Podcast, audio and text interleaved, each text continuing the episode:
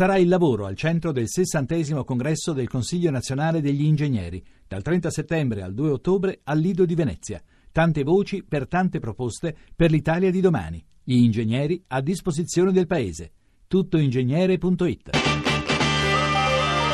Rai G R uno.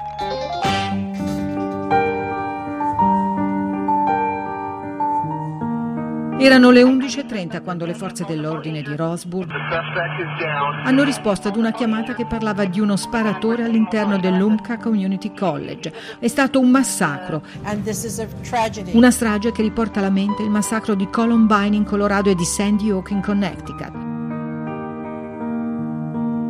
Sei persone sono morte in una sparatoria in California nella biblioteca del campus del Santa Monica College. Due sparatori in una scuola americana e un dodicenne di Sparks, non lontano da Reno, nel Nevada, ad estrarre una... L'America a lutto medita sull'ennesima strage di innocenti, quella che venerdì ha strappato le vite di venti bambini e sei adulti alla scuola elementare Sandy Hook di Newtown, prospera cittadina del Connecticut.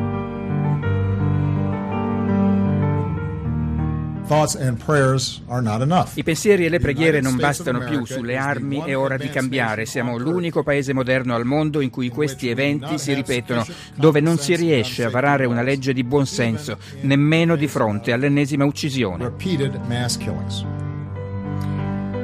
Per Barack Obama è la ventitreesima volta dall'inizio del suo mandato, la ventitreesima in soli sei anni e mezzo. Con parole di cordoglio ma anche di rabbia ha dovuto commentare una nuova sparatoria, l'ennesima strage legata all'uso facile delle armi. Tragedie spesso avvenute proprio nei college, nei campus universitari, nelle scuole.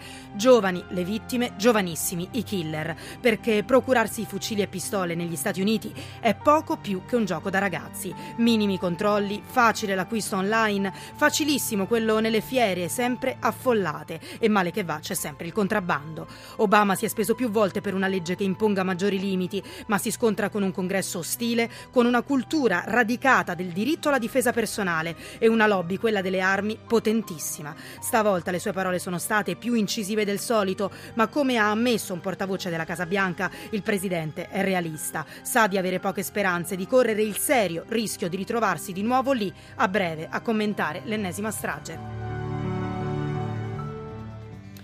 Le altre notizie nel giornale. Riprenderà tra poco alle nove e trenta la discussione in aula della riforma del Senato. Ieri l'articolo uno è passato fra tensioni e polemiche. Oggi l'incognita dei voti segreti.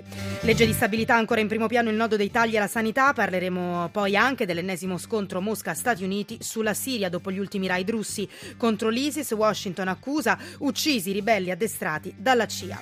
Parleremo della Ferrari. Comincia oggi l'iter per le quotazioni a Wall Street. Sul mercato per il momento il dieci per cento. Dell'azienda. Ancora ha fatto il giro del mondo la notizia che a Parigi chi getta un mozzicone o in chewing gum a terra rischia per davvero sessantotto euro di multa. Lo sport infine, tre vittorie in Europa League per le squadre italiane.